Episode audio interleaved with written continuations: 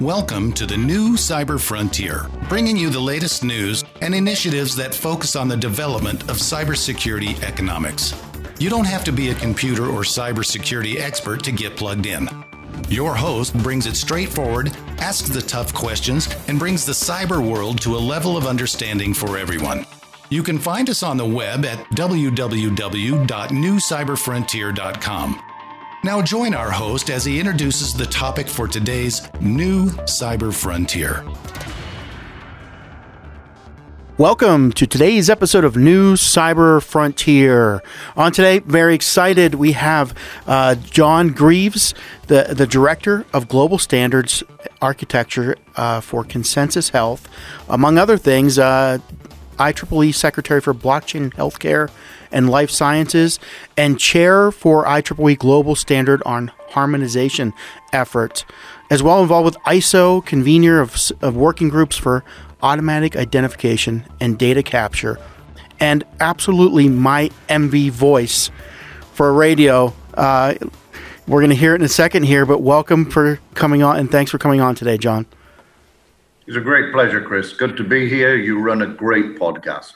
Thank you, and definitely, and I, I want to have you on more because I, I, heard the first time I heard your voice in a standards group, I was like, it wasn't video or anything. I was like, who's that? That's what I want to sound like. How can I get there? So maybe someday. But uh, the your involvement and the things that that uh, I've seen you you do and be you know the the breadth of where you're engaged in blockchain.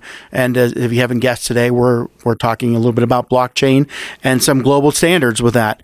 But uh, I just am really excited about you know this show and even series that we're going to do more on uh, what's going on with global standards and global developments in blockchain. But thanks for coming on today. And if you would just give us kind of in your words a couple minutes about your background and how you got to the point you got to. Certainly. Uh, first of all, I started out life uh, as a merchant seaman, frankly, so that has nothing to do with anything that I do now. Um, I came into the supply chain and logistics environment. I graduated into basically barcode, um, radio frequency identification, sometimes mm-hmm. called electronic barcodes, uh, real time location systems. And at each step of the way, I looked to, to the left and the right as one should, except barmen who only have tunnel vision. Um, but I looked to the left and the right and found out that um, whilst my technologies were stumbling along and, and achieving significant success, uh, anyone who goes grocery shopping understands barcode. Well, may not understand its technical context, but know that without it, tapping in XXYY as they used to, for those who may remember, though there are not many of us left, was a real pain. So we've had so many advantages from AIDC in all of its forms what I then found out, approximately five, six years ago, I started picking up on this thing called blockchain. And I looked at it and I said to myself, oh my goodness, this, this is quite something because this is what one has been waiting for. Because when you work in AIDC in the supply chain, you run into that terrible thing of departmentalization, mm-hmm. of, of, you know, not, not in my backyard or not in my loading bay or not in my manufacturing plant or not in my warehouse etc and i thought this this really could really work but it won't work on its own because it is a metaphysical technology whereas aidc is a physical technology. Meaning i don't know any server rack that's going to jump out of its rack run downstairs and check that a pallet of beans arrived Mm-hmm. That's what AIDC does. But AIDC has some challenges. Its equipment is not yet blockchain ready. It handles 96-bit records, 126. But it, you know, it's it's in kilobits, mm-hmm. not in um, trillions bytes uh, that can handle seamless and continuous data. So I said to myself, let's take this on. So I basically rode two horses uh, AIDC and then AIDC in blockchain. And I have largely now taken blockchain to be my only horse. Mm-hmm. And yet I feel I'm still pulling along the, the old nag of AIDC because it's so complementary. Yeah. Definitely. And uh, let's take a break here from our sponsors. We'll be right back uh, to talk to John Greaves some more. Be right back. Cyber Resilience Institute helps build strong cyber communities designed to prevent members from attack. Like building a neighborhood watch, it takes coordination and a sharing community to protect our identities and valuables in the virtual world. Typically, we hear that organizations know they need to do something to protect their cyber assets, but don't know where to begin. Let Cyber Resilience Institute help your community create an action plan. Cyber Resilience Institute will build your community or business marketplace so that it is designed to support a collective cyber defense. Contact them for more information at cyberresilienceinstitute.org. Welcome back to New Cyber Frontier. On today, speaking with John Greaves, uh, Director of Global Standards at uh, Consensus Health, as well as IEEE uh, Blockchain in Healthcare uh, and uh, ISO uh, Working Groups Chair, and several others. We won't go through them all again. but, John, you were talking about the background in AIDC, which I'm not sure that m- many people would know that automatic identification and data capture. Uh, in 30 seconds, can you kind of elaborate on what that is a little bit more? Yes, certainly. It's all of those things that we've come to take for granted. It's barcode, and when you leave the store and the and the uh, ca- cashier removes that big white chunky thing, that is a form of AIDC. That's anti-shoplifting. Uh, Sensormatic and Checkpoint tags. There are other manufacturers. They're the brand leaders. Um, it's the toll pass on your car.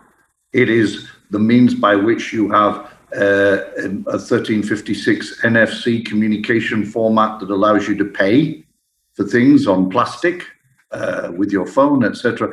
These are all forms of AIDC technology. They govern basically our lives. They were started in 1977 with a barcode and a packet of Wrigley's spearmint gum. That is that is perfect, and uh, it's and the examples are probably better than explaining what it was. That you know these are the things we use in everyday life that are those physical things that are tracked in supply chain, so we can record them, and everybody's used to oh it's in the system. You know, I've I've heard young people get pulled over by the police and say, "Hey, my I don't have my driver's license, but it's in the system." people hmm. rely on that in the system nowadays so much that you know something that wasn't existent when in earlier years will say i remember that i wouldn't even expect that, that something be in the system. I could just tell somebody that and have them check on it and be okay with that. But it seems to be a status quo now it is so funny you should mention in the system and driver's licenses in the same word there is a about to be published for the first time a uniform standard for driver's licenses that are virtual.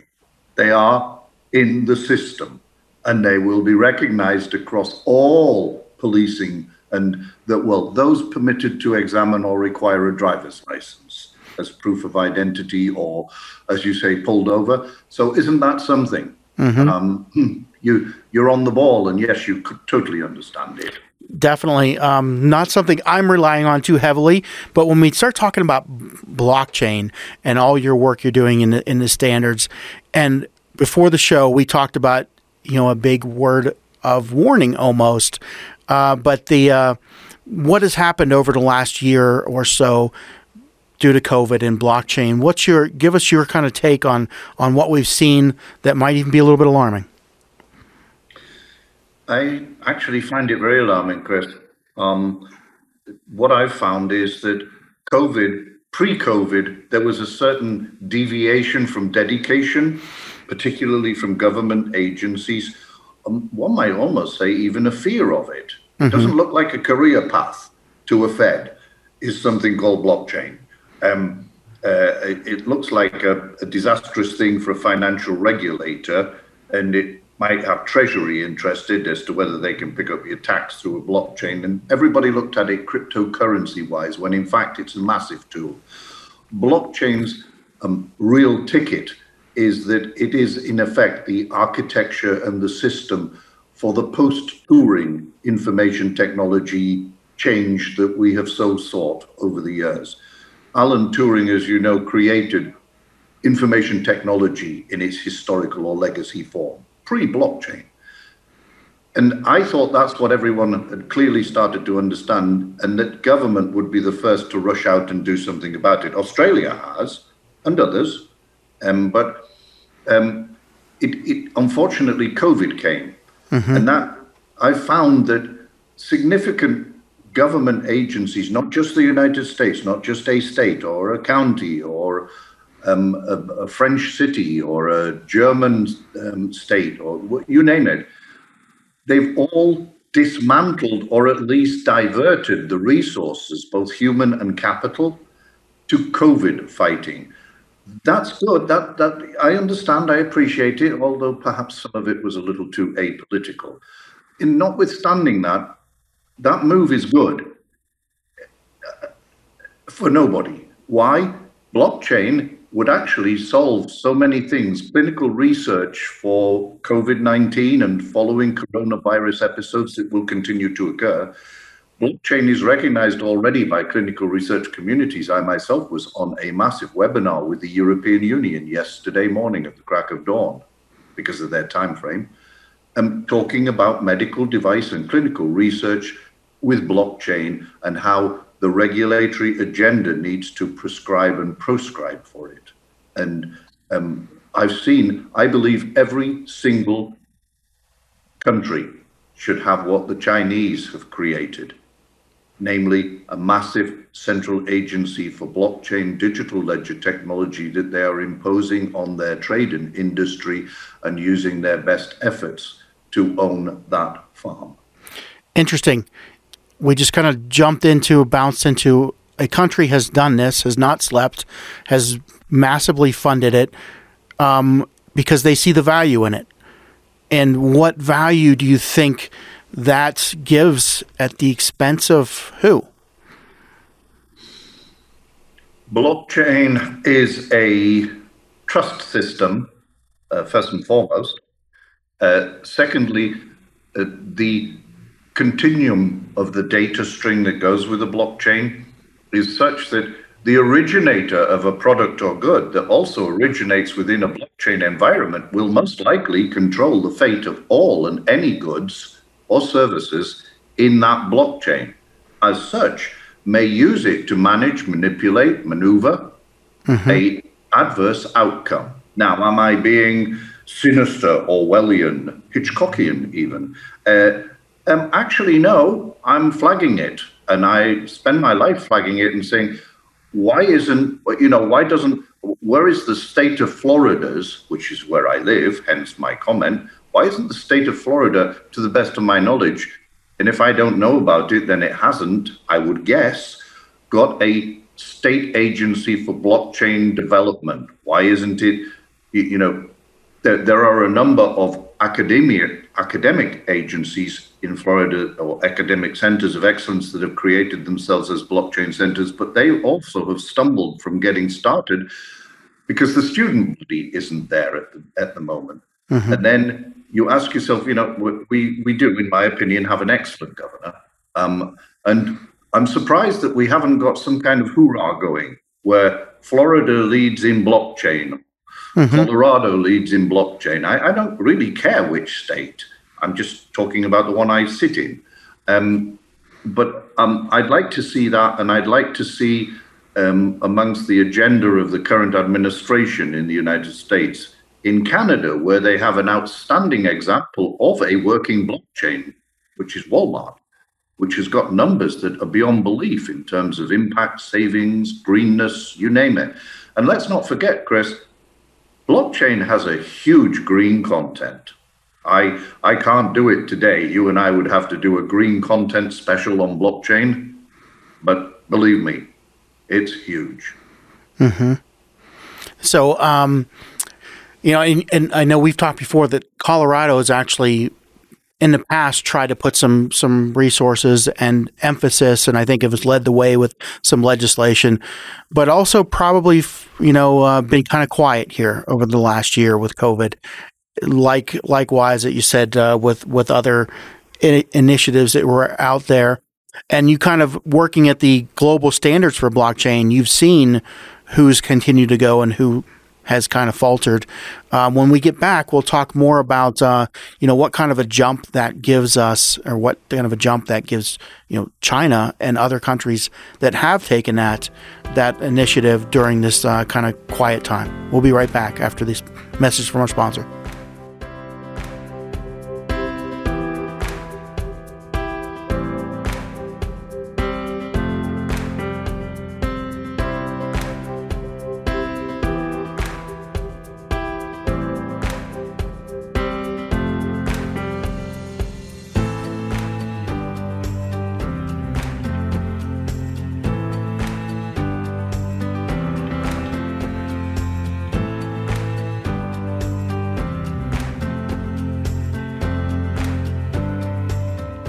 Welcome back to New Cyber Frontier. On today with John Greaves, uh, the Director of Global Standards at Consensus Health, uh, working in several uh, chair positions for IEEE, ISO, and global standards uh, around blockchain and automatic identification data capture. Uh, but John, before the break, we, we kind of you know announced that talked about during COVID that uh, the efforts that you saw prior to that took a back seat in many areas in the world because of fighting the pandemic. Uh, and now, post that, you know, some uh, particular agencies or or um, governments had said, "Hey, this is a big thing that we can corner, capitalize, get ahead on." Um, and mentioned China was a, a country that spent a lot of time, a lot of resources in this over the last year which already probably could be foreseen as one of the uh, the economic leaders in the world, if not the most uh, you know powerful economic leader as a country, and they've realized the economic value here. Is it um, at this point? You know, have they made a jump so far that uh, you know they're going to corner this and take over in this technology and be kind of de facto standard, or what do you see moving forward? What I really see moving forward, Chris, is that the the Chinese and, and let's be quite clear about this. The Chinese are admirable people, a great country. It's historically fascinating. I thoroughly enjoy my visits. But I think what they see is rather than take a commercial dominance by managing a standards outcome where you must do it that way if you are to be compliant, in a blockchain world, as you know, the, the, the, the holy grail is interoperability. Mm-hmm. Interoperability is set at XX and is set by a third party who own the XX. Then you are uh, you have a problem because you are going to have to subscribe to the XX platform of standards, um, bearing in mind that blockchain, we believe, those of us in the standards community who are somewhat five years into standards in blockchain, um, of which the first three years was just getting our act together, which it takes on a global basis. Ask anyone, and we're not we're not slow or stupid. It's just very difficult to pull together multiple countries mm-hmm. and get get get an agreement that everybody will come out to play on this particular subject. But if you consider that we, we now are in motion and the number of blockchain um, uh, activities that are going on, the number of applications that actually are, are running, we decided that in order to get standards accelerated to match the pace of, of uptake, we really have got to divide the blockchain standards world into two models platform, that upon which you do it, mm-hmm. and process, that in which you do it. So at this moment in time, I would suggest to you that um, my Chinese friends in the standards world have opted to be platform people. So they they are doing some excellent work, commendable work, great clarity in driving forward platforms. We also, however, need to develop the uh, uh the the processes, the applications that run on those platforms. If we are not to be driven downstream so far that we can never get back up the waterfall. We're not salmon. Interesting. So, um, and in that divide, I know uh, in working on a lot of platform that we've done for research for for in the state of Colorado in the last you know three years, we've found that the the the procedure, the people part, is what was missing. You know, the platform could be adopted, the the technology could be spun to to meet over you know overwhelming needs, um, but all of a sudden there was this missing piece of of governance, and uh, that uh, was kind of the the process piece. So, what type of um, we'll say predication do you come into looking at putting that together with in standards organization? Uh, ISO 23307. Sorry about the numbers. I'll, keep, I'll keep them as low as possible, but that's the number of the ISO Technical Committee for Blockchain. Mm-hmm. Its work to date is based around the creating that uh, what you called it governance, but governance in and of itself has been found to be in need of um, uh, passing even though we object to it in the true blockchain world, because that means we're going back to Turing. We're mm-hmm. opening silos. Uh, we don't want to do that. Mm-hmm. We want a data continuum. Uh, so, uh, however, we have foundations, we have security and cybersecurity. These are the, the working groups. We have uh, smart contracts. We have governance and use cases. Um, the United States uh, contribute to ISO TC 307 as a national body. In the United States, we are called INCITS, the International Council for Information Technology Standards. And yes, I chair it. Mm-hmm. Um, and it's uh, we have over the last six to nine months, despite being COVIDized and zoomed in, as it were, sort of, sort of a lockdown with a zoomed in. Uh, what a what a catastrophic society we live in. Um, uh, but with notwithstanding that, we've actually carried out some very dynamic things on behalf of the United States national body, which is to bring forward um, in 307's recognition in blockchain momentum with regard to leaving the the the core stuff, the nice stuff, the biblical stuff, the it's written stone large now, and getting on with doing something that users need, and that that for us has been um, a, a, fabulous six month period we've just had. In fact, our latest meeting was just yesterday, and we have representatives from you name it. You know, we we have the big names in cloud computing and in data, and uh, we have the uh, the the the the workers as well. Uh, you know, we are represent we have representatives from NIST, which is you know is a unit of the Department of Commerce. Um, what we're concerned about is and I, I, gave my chairman's opening remarks yesterday on the subject, Chris, frankly. Um, don't just come over here to pay lip service. Come and use your lips and do some service because you're absolutely right. You can create the use case. There's, there's, there's, oh my goodness, anything you touch, you can make better with blockchain. Not overnight and not simplistically. Let's not delude your listeners into some kind of magic elixir resides in this voice. It doesn't. There's also a reality check. Mm-hmm. Um, many people have come to me over my 45 years in standards and said, well, I think we'll have a standard of this. And I'm afraid I've had to say, well, good luck because you won't get one because it's not doable. Many have come and said, we're going to install RFID in our factory. And I will go down and take a look at it for them. And I'll go, no, you're not. Why? Because their core operating model is broken, right? You don't put blockchain on top of something that is broken. You take blockchain, you build the parallel railway line, then you close down the old steam locomotive line and switch over to high speed electric. Mm-hmm. That's my best analogy, Chris. Yeah. So, um, you know, you had said when you were talking earlier about the, the the Chinese government looking at it as, you know, having you know, what works for the third party, them kind of being involved with the, the, being a centerpiece. The whole predication of blockchain, and we'll, I like to call it distributed ledger because blockchain resembles that cryptocurrency beast, but uh, was to have neutral, no third party involvement. Um, and when we're you know talking about from the top of standards groups worldwide looking at blockchain.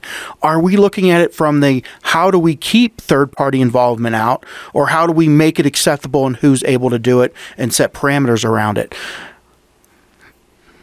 Hmm. First and foremost, we we invite third parties, right? We're not isolationists, um, but they have to come and play the same game, right? Everybody needs to play an agreed game within agreed principles. This is where ISO comes very much into play because they have the platform model mm-hmm. and they need to get into that platform model more briskly and more dynamically. Um, would would would a, a, disruptive third party disrupt a blockchain? No, because of course, let's remember the golden rule. If you're going to be in a blockchain, you have to be invited to be in the blockchain. You have to be an essential component of that blockchain. If you if you are the widget supplier to the Ford Motor Company, um, you you may that that blockchain in Ford is building a Corsair. Mm-hmm. I'm sorry if my models are out of date. Um, I, I don't own a car, would you believe? Um, but um, if if you take that car and all of its components, its design, the whole production management, the whole workflow is in a blockchain. And that blockchain reaches out and recognizes that in that build, it needs, um, for the next three shifts in Ludington, Michigan, um, uh, 600,000 widgets from Jimmy Smith Manufacturing, who actually gets them from Shenzhen, as we all know. Um, that Jimmy Smith, incidentally, cannot suddenly decide that he's going to make them in his Brazilian plant because the Chinese plant is running late. That's what's wonderful about blockchain because the Brazilian ones are not quite as good a quality as the ones from Shenzhen and would have caused a disruption. I have so many already amazing, true facts of how blockchain has resolved issues mm-hmm. pertaining to uh, third parties because they're suddenly wholly visible, not casually visible. So the call comes, uh, hello, Jim, we actually switched this supply to the Brazilian plant. Oh, right, oh, that's no problem, Tom, thanks. Um, and off he goes. Well, Tom is in procurement. Now, if he'd just happened to mention that to manufacturing, Eddie or Shirley, they would have gone, Oh no, no. We had some of those two years ago. They're still out the back. They're a subject of a legal dispute about quality. You see, mm-hmm. this is blockchain. This is what blockchain is about.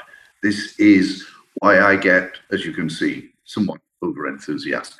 So, but if we look at that top level, somebody might have control over who's allowed to be in the blockchain.